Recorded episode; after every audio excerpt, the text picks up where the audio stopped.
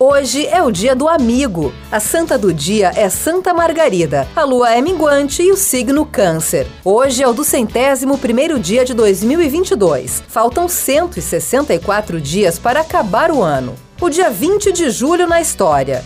Em 1807, o engenheiro norte-americano Robert Fulton realiza o primeiro teste com um barco a vapor. Em 1810, a Colômbia proclama sua independência da Espanha. Em 1897, é fundada a Academia Brasileira de Letras pelo escritor Machado de Assis. Em 1934, Getúlio Vargas toma posse na presidência da República.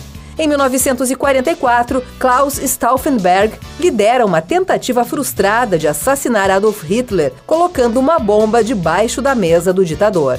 Em 1969, o astronauta americano Neil Armstrong é o primeiro homem a pisar na Lua. Em 1973, morre Bruce Lee, o mestre do Kung Fu, que introduziu as artes marciais no cinema.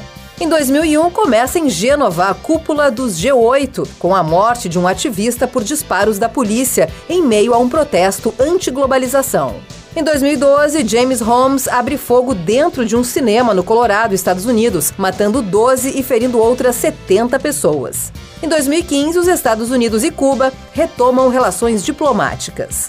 Frase do dia: As invenções são, sobretudo, o resultado de um trabalho teimoso. Santos Dumont.